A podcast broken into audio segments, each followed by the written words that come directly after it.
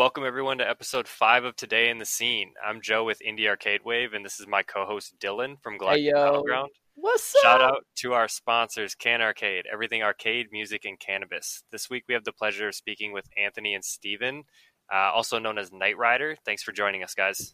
Yeah. Hey, yo. Yeah, thanks for having us. Yeah, totally, thank you so much. So you should just tell us a little bit about it yourselves, name, what you do, where we can find you. Yep, so we're Night Rider 87. I'd say we started this project last year. It's gone through some revisions already, but we're streaming everywhere, Apple Music, Spotify. That's our favorite place if you can listen to us in one specific place, Spotify.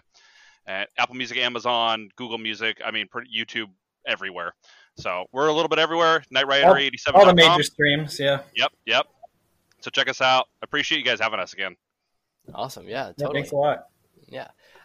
So what do you guys do outside of music besides, being in the synthwave scene, and just give us a little tidbits about that? Me personally, I'm kind of all over the place. I'm into cars, and, I own my own business, auto detailing business. So that's kind of like the main focus for me. Okay, cool. Awesome. And Anthony and I actually met many years ago. It's got to be 10 plus years ago through the car scene. We're both into cars. We've been out to the track together many times, racing and drifting. Our drifting is kind of our thing. And, we both have had different bands and stuff and have never really combined this. And, we're both always talked about, we have these cool projects. We should do something together. And this kind of came into fruition. We're both literally for years. Yeah. For many years we had been talking about this, and it's funny that it finally came out like this. No, but it's been so much fun. Anthony has a lot of experience. He's played in a lot of, his background is kind of, metal, and he's an excellent guitar player, and he just has such a good stage presence. And him and I up on stage have just a great dynamic, and it's a ton of fun. We're up there and we're just having fun together. It's just our natural abilities and talents come out, and it's been a blast. So it's been cool for us to have been friends for so long from a way different background, and then bring into fruition in this. So I'm excited to see the future and what we've done so far. And it's by far the most carefree and least amount of stress out of all the projects I've been in. I'll just say that. Right. Collaborating with friends is so easy. Yeah. Yep, exactly. No, it's always hard, and you always have different personalities, and you're like, I have this vision, and this is just kind of like, we're doing it to have fun. We'd love to make $1 million and get a giant record label. Yeah, but it's not necessarily about that right now. It's just about having fun, going out there, making some music, and playing some shows. But I'm not opposed to that. Yeah, me too. Nobody would be mad at that. Right. So you guys are talking about kind of like what you do outside of music. We have a lot of listeners that more are focused on the video game side, but we brought you guys in because you were working with Galactic Battleground, which, that's us. So. Yeah. But what is synthwave music? Like, a lot of people talk about it, and I feel like it's kind of making a resurgence right now. What would you describe synthwave music as? I would say it's kind of a rehash of a lot of music that made the 80s culture, but more with a modern twist on it. Very much so. No, I think that nails it. And it encompasses that whole... what was the 80s? Going to dance parties. Look at all the amazing video games. That the 80s was really established in club culture and arcade, what it is today. And so to have that nostalgic feeling of going back to there, and not that I grew up, I was born in the 80s, but I didn't necessarily grow up and going out to arcades and clubs then. But it's still, for me, like I was playing Super Nintendo and stuff, and just hearing that the music on those games. And then hearing it today, it is like a modern version of that stuff that's more alive. It's to me, it's about the nostalgia and video games and stuff, and it's a ton of fun just to make it and to be part of this.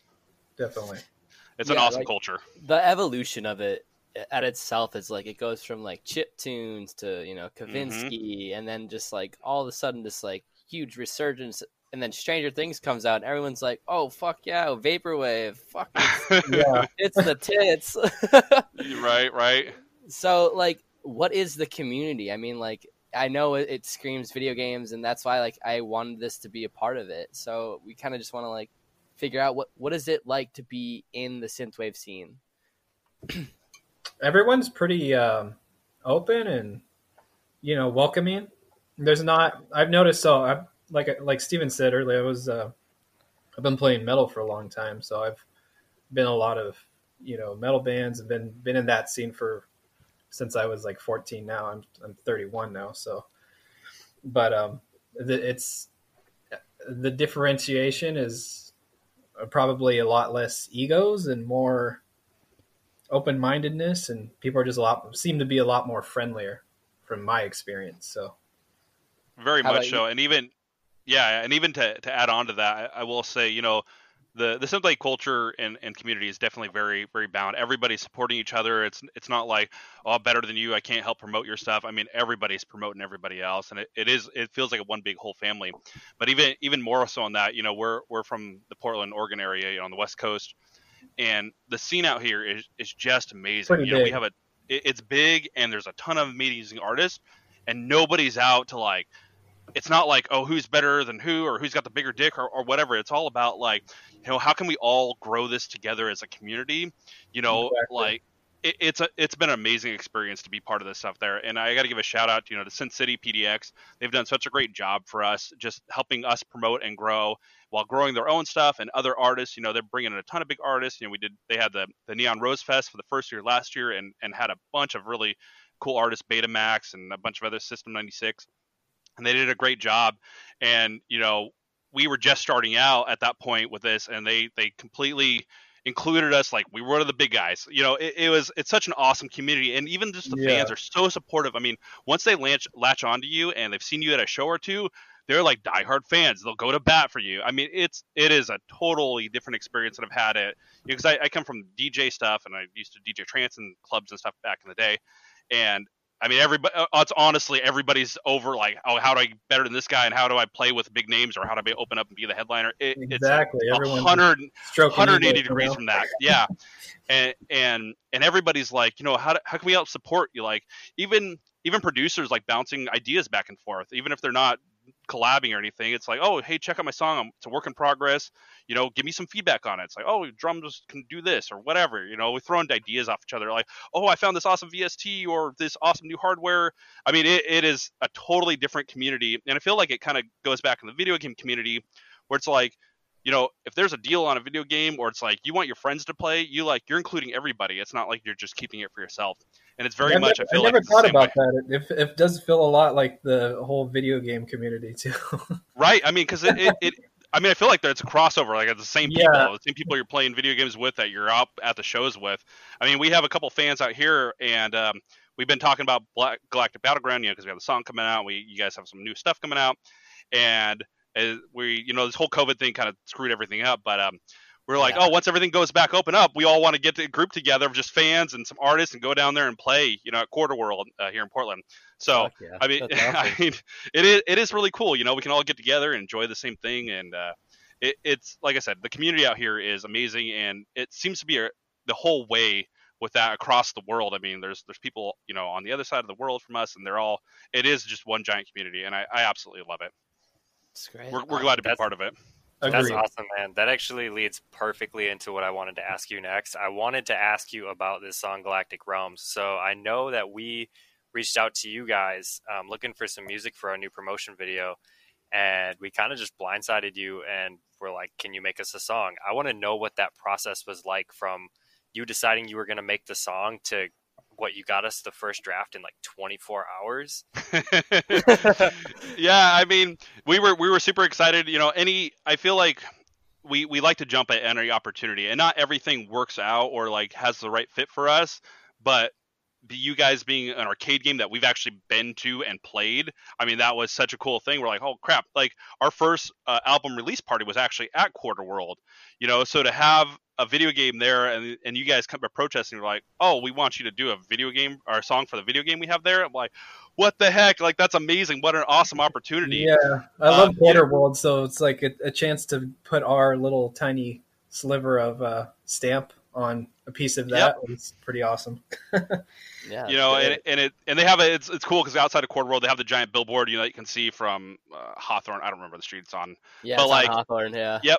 And And, you know, when we did our album release party, you know, they put our name up on the marquee and stuff. And so we have pictures of that. And, but just to like, to go from that, which we had no connection with you guys at that point, to like, oh, not only did we have our first album release party there, but now we're doing a song for a video game that's in there that we actually all enjoy. And it's a blast playing. That was such a cool experience. And, you know, as soon as that happened, Anthony and I got together and we're just like, we just cranked out track after track. We're like, I know it's not polished or anything, but like, let's just get them ideas, and we're just going off. We started throwing ideas, like everything that we had in there, and just see what happened. So, all right, yeah, I remember the discussion at one point. We're like, all right, let's give them options now.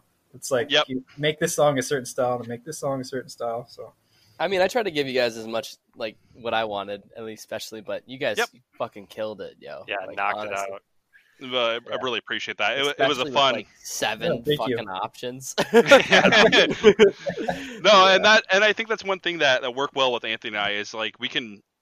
So when we put our heads together, the ideas just kind of naturally come out. It's really weird because I don't normally have that ability, especially a lot of bands I've been in.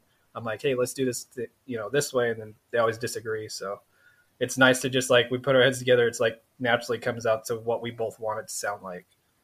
Yeah, it's fun, and that's what I think makes this a good dynamic. Is like, you know, he brings a lot of that, and I love metal. Don't get me wrong and stuff, but like he brings that such an awesome dynamic from that, you know, kind of edge of things, along with his like influence of the '80s, and brings that in. And then I've got like all this kind of trance and techno kind of background, and it just comes together. And I'm like, oh, production stuff, and it fits so well together, and like.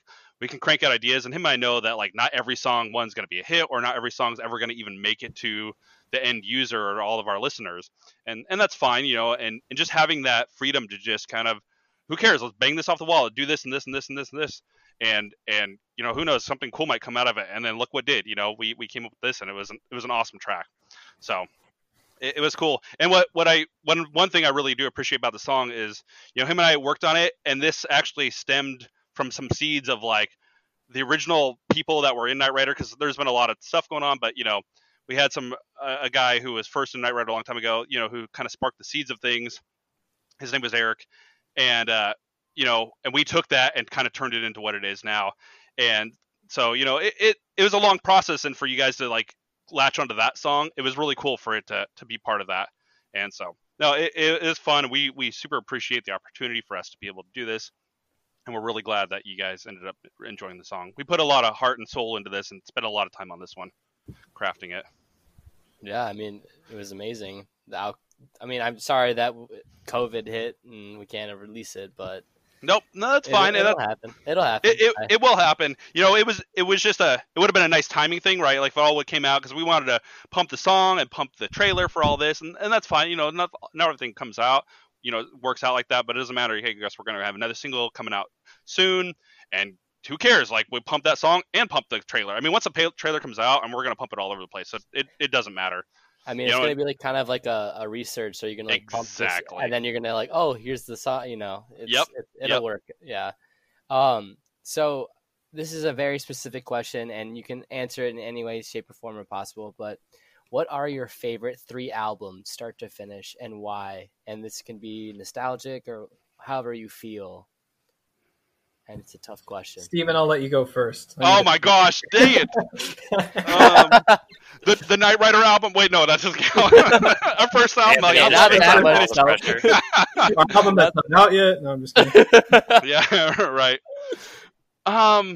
Man, what have I been listening to lately? There's a guy, and this is kind of outside the synthwave realm, and I feel like it's okay. Yeah, you know, but there's an artist from England. His name's Climax, but it's spelled Klimeks or something like that. And it's kind of more hip hop based, but like what would we call it? Like trip hop, where there's no rapping over it, but it's like such well done. Like hip hop style music, and like it's so full of stuff, and like the synths he uses and the production quality. Like he's got an EP, like I think it was one of his first EPs, and I can listen to that over and over and over again, and I absolutely love it.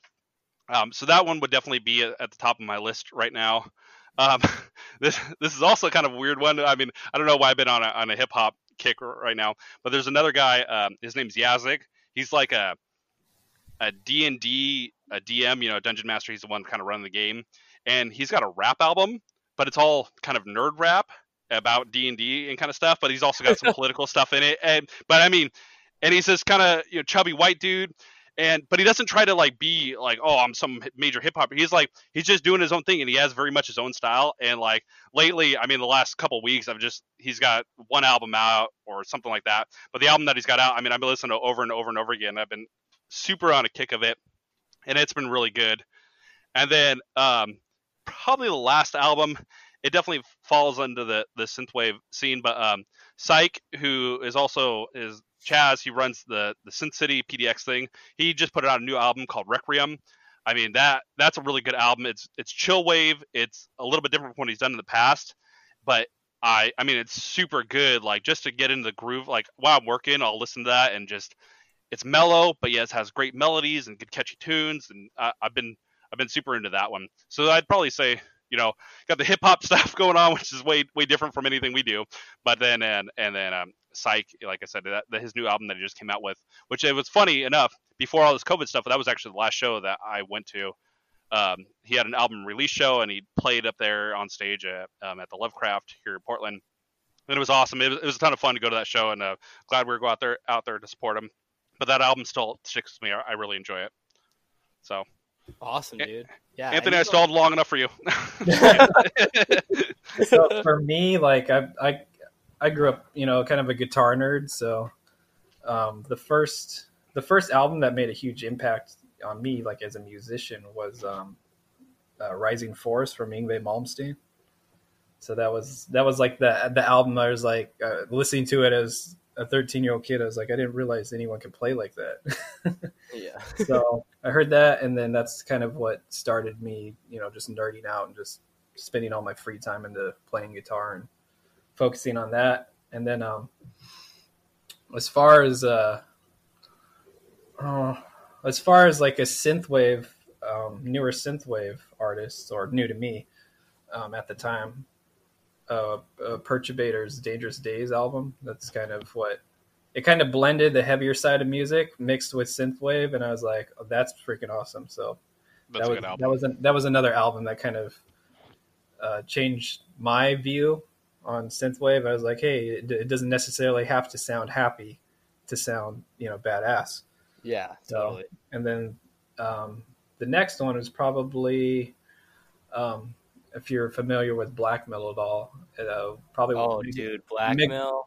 Yeah, that's so. I'm kind of a big black, man, like melodic death metal, black metal guy. So Migla's Exercises in Futility album was kind of like the one that changed. It changed up a lot from the black metal that was been going on for the past, you know, 15, 20, 25 years.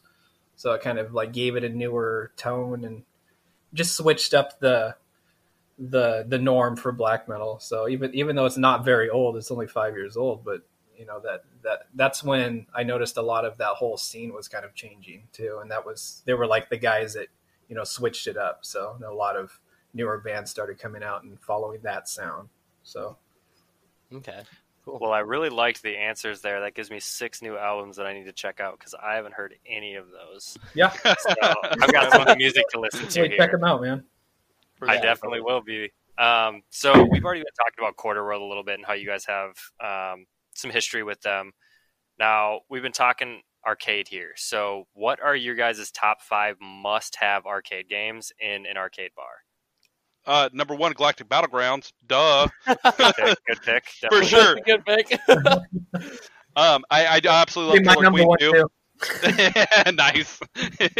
Killer Queen's a ton of fun. You know, you get the whole group together, and we're all playing it, and it's ton of fun. It, you know, and just like Galactic Battlegrounds, the whole multiplayer experience, you know, it gives you an opportunity to meet new people. You know, because you only have a couple people. Like if I'm on a date with my wife, you know, out at the arcade. You know, her and I are both playing, and somebody else can, you know, another couple can join in or whatever. So not only is it a fun game to play, but it also gives you new opportunities to meet people. Bubble Bubble, I love that game. About Joust, dude. That's like one of my favorites. Joust is one of my favorites. Classic, dude. Yeah. Joust is amazing too. That'll be my number two. And then probably Pac-Man. Pac-Man's always. Pac-Man. Awesome. I mean, it's like, can't have an arcade without a Pac-Man. The multiplayer version, you know, where you can where people can sit down. That's right. You can eat each other. Yeah, exactly. There's a couple old school racing games. Man, I have to look it up to find the name of it. But there was there's a game where it's not necessarily 3D, but the way the screen sits, it looks very much 3D, and it's literally just black screen with green lines, and all it is your reaction time to like turn left and right and stuff. Man, hold on, I have to look this up because I played that for hours. We were in Bend, Oregon on vacation one time, and there's a tiny little barcade that like it's like one row, or I guess you walk down an aisle and it's like two rows, and one row on the left and row on the right of games, and that's all there is. And one of the games there, I'd never played it before. Was this arcade racing game that it was amazing. And hold on, I'm gonna, Anthony, go with yours, and I'm gonna come find this name. I'm already done. What? You only did you all two. Yours? That was my you only did two. Pac-Man, Joust, and Joust.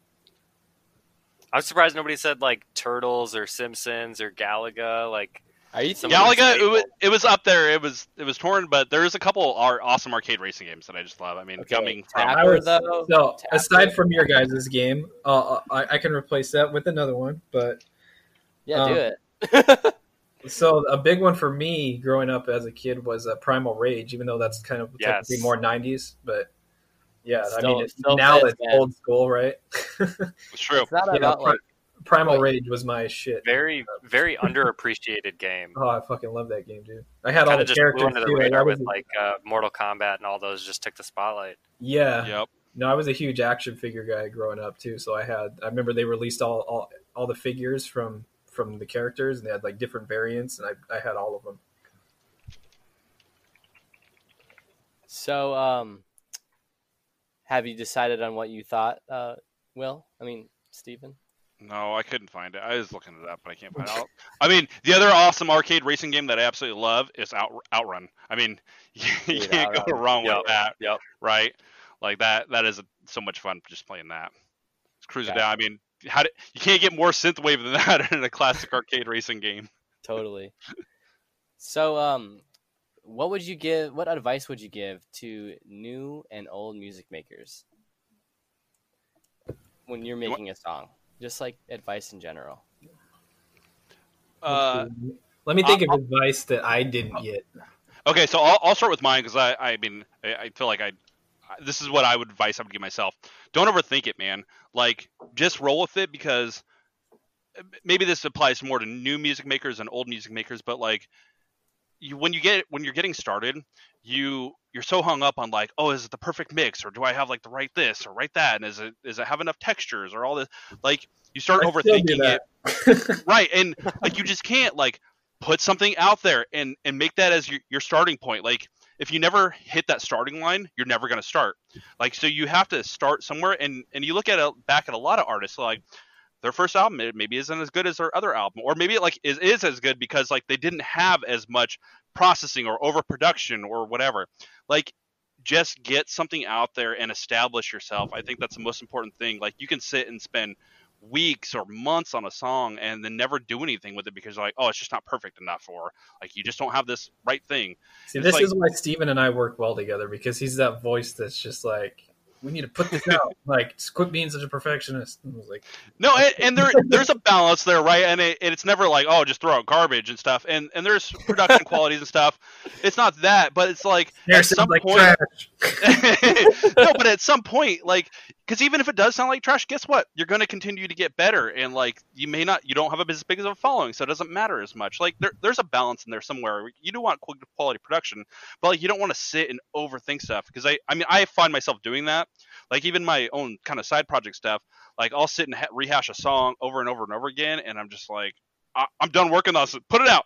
And like, I I ended up listening back to it like a month later. I'm like, yeah, it's not half bad. Like, because I'm not so involved with it. And part of it, you know, you get that fatigue of just like listening to the same mix over and over and over again. And you're like trying to dial in these tiny compressors or like this EQ. And you're like, wait, do I actually hear a difference here? Or that's not? That's when it comes into the musician's mind and not necessarily the listener's mind. Because stuff like that's so minute that it's like the average listener who's not a musician is probably not going to notice that, but you as a musician is going to notice it. So it's like, you know, it's going to put you in a hole. I mean, yeah, the majority of people analysis is paralysis, right? Exactly.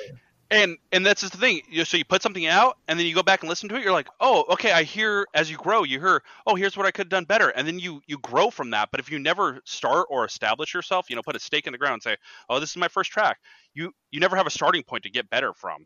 So there's a balance of like, hey, we do synthwave. So if it sounds crappy, we can just be like, oh, it's nostalgic.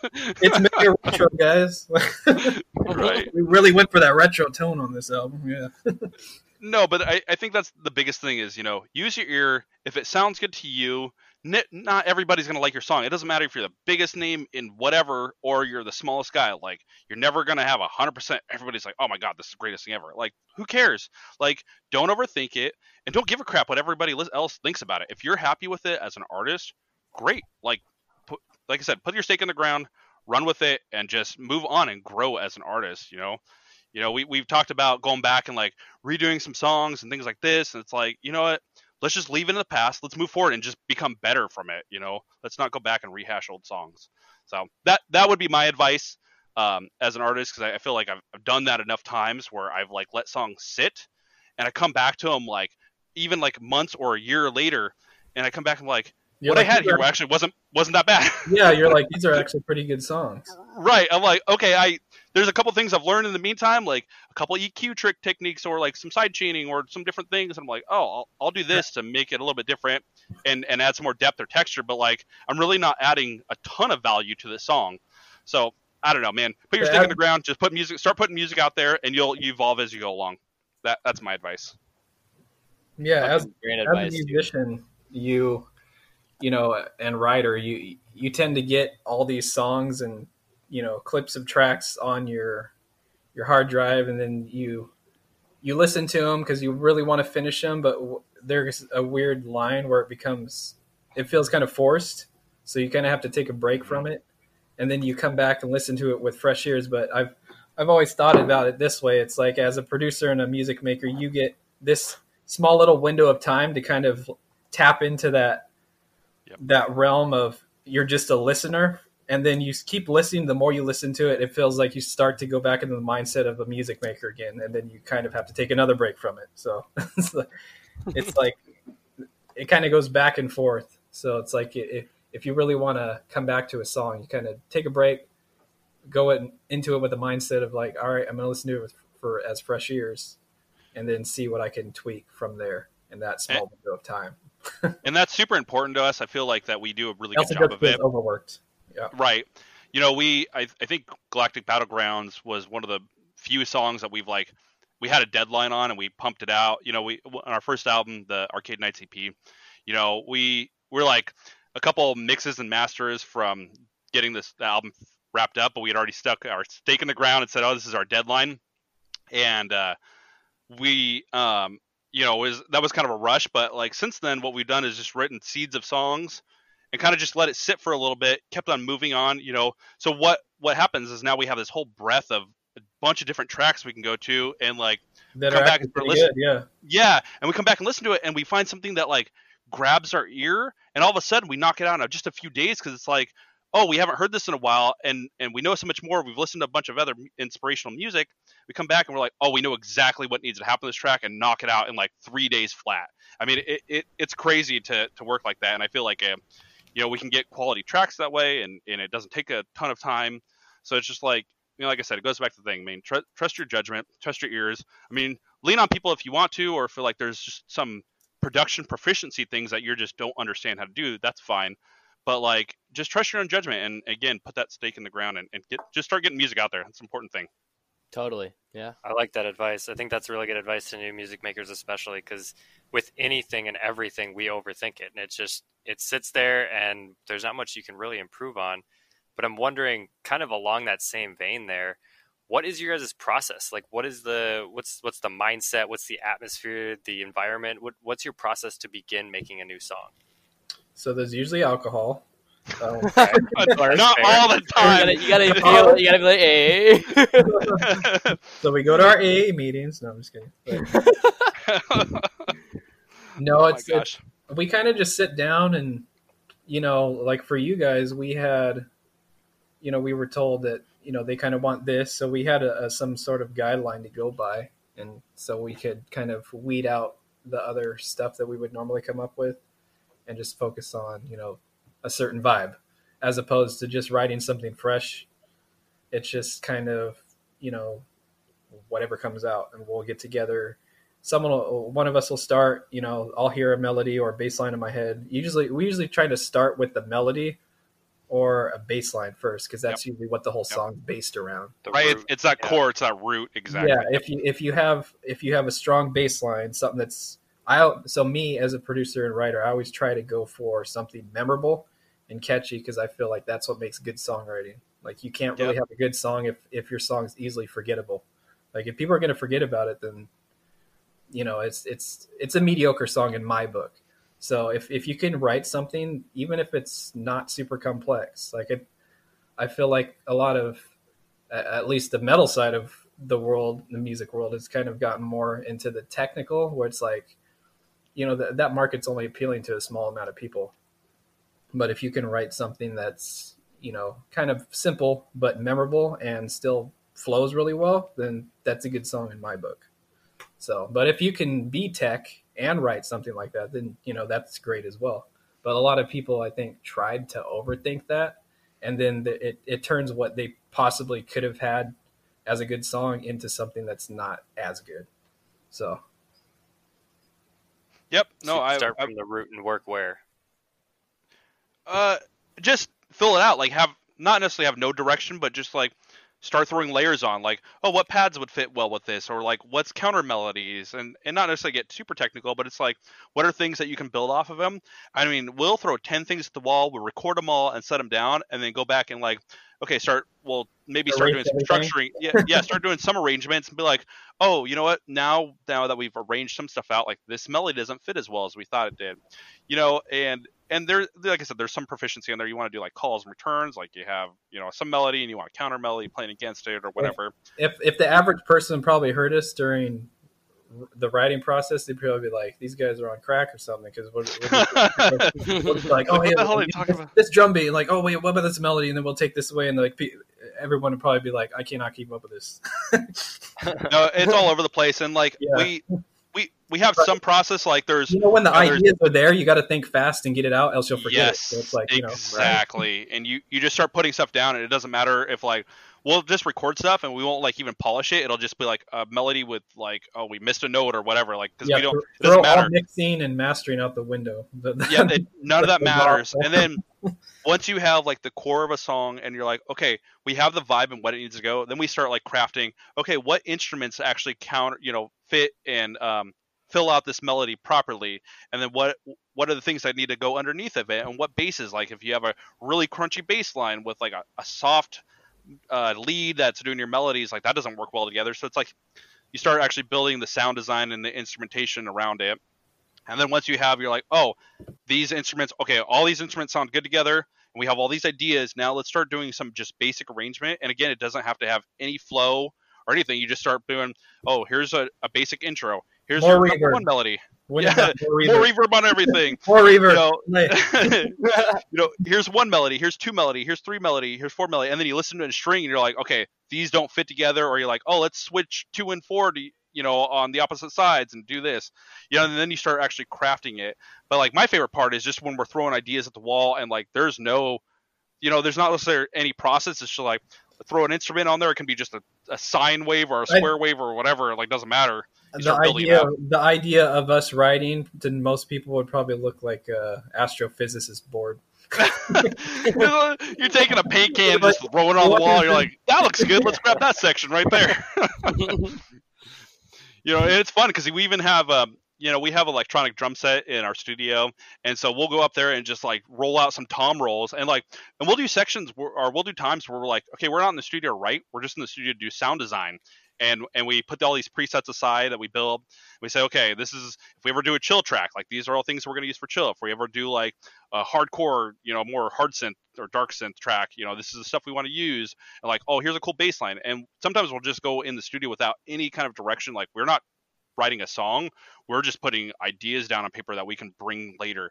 You know, we'll do, I mean, Anthony does such a good job, like with the tom fills and stuff. And he like, I feel like I have like this one pattern that I use over and over again, and then he comes in, he's like, "I'm like, oh my god, that sounds amazing!" Like, I record it and I grab it, and then I use it in every track or whatever. I'm like, "This is amazing, Anthony. You got to build me a new tom roll or whatever." It's a ton of fun, you know. There's times where it's serious and it's business, and you got to get down to like, oh, we got to crunch out this track, and you're like, oh, like we got to EQ this little thing. It doesn't sound right. It gets all muddy when you put this instrument on there. And that's fine, and you have to do that stuff, I think, to, you know, put a quality track out. But there's, my favorite times are when we're just like, we have no direction, we're in here just messing around, and just, I mean, he'll sit on the guitar, I'll sit on my guitar, and we'll just like play melodies against each other, or just like, oh, here's a chord progression I like, and he plays something over it. I'm like, oh my god, that sounds amazing, and we'll just sit, record it, like, and just keep on moving on. We don't like have to like produce that into a full song. You know, and down the road or whatever, yeah. Exactly. So, you know, we're in, you know, we haven't been at this, him and I together haven't been at this for very long, and you know, we're still building our workflow and stuff. But right now, I mean, we get caught up on, yeah, we're building the brand and all this stuff, but I feel like sometimes we get caught up on like, oh, we got to make sure it's all high quality, that we forget like, let's start with just having fun, because that's what the most important. If we're having fun and there's energy and emotion in these tracks, then it's going to flow over too. If you look at it, some of the songs that I've heard from other like fans and people that like the music, they're, you know, the songs that the majority likes are the songs that aren't really, I guess in our eyes, aren't anything too crazy. So the songs that you let emotion kind of guide. Yeah, exactly. The energy flow, because I mean, that's the biggest thing with music is you can listen to so many different artists, and the artists that really, really connect with you on like a spiritual level is the one where you can feel the energy that they were making. Exactly. Yep. So I think we're ready to wrap this up. I'm going to give you guys a minute here. This is self-promotion time. So give us your socials. Let us know where to find you. Let everybody know where to find you. Okay, so Instagram, which is our favorite place, we love promoting on there a ton. Instagram.com/NightRiderMusic. We're on YouTube, Night Rider 87, Spotify, Night Rider 87. Most of the stuff that you look up, if you just Google Night Rider 87, you can find all your stuff. NightRider87.com, we have a list of links to everything, our YouTube, Spotify, Instagram, Bandcamp, and even our Teespring, because we have some T-shirts and stuff like that. Just last Friday, we launched the Galactic Realms track, you know, which is going to be used in the trailer for Galactic Battlegrounds, and we're super excited for it. It's a hot track, and you know, we have some really exciting stuff coming up in the future. Collabs, new tracks coming out, new singles with all kinds of fun stuff going on, and then you know, shooting to knock out an album and release an album at the end of the year.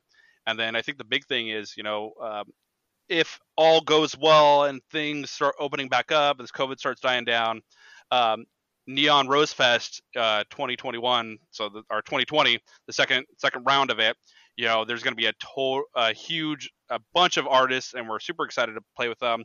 So we are super excited. So check out Sin City PDX for more information on that, because that's going to be a big thing that we're totally excited to play. Yeah, awesome. All those guys are pretty awesome. So. For me is basically, yeah, for all the links that Steven said, and then I have my own side project, which is kind of like not really on the back burner, but it's like kind of chill, and I'm just going with it. It is awesome though. What is it? What is it, Anthony? Starcourt. So the name of the project's gonna be Starcourt, and the Instagram is Starcourt_official. So okay. Then I'm also on Facebook too. So it's just Starcourt. Awesome. I'm going to be throwing all those links in the description below here on YouTube. If you're listening to this as a podcast at a separate time, you're going to have to go find the YouTube video unless I can put that in the description. really, really appreciate you guys coming on. Yeah, thank you for having us, man. Thank you so much for having us. You guys are awesome. It was a pleasure. Ton of fun. Oh, we'll definitely have to do it again. Yep. Yep, let us know. In the near future when that album comes out. Oh, yeah. For sure. Very, for sure. All right. Peace out, everyone. Thanks, guys. Have a good one. Bye.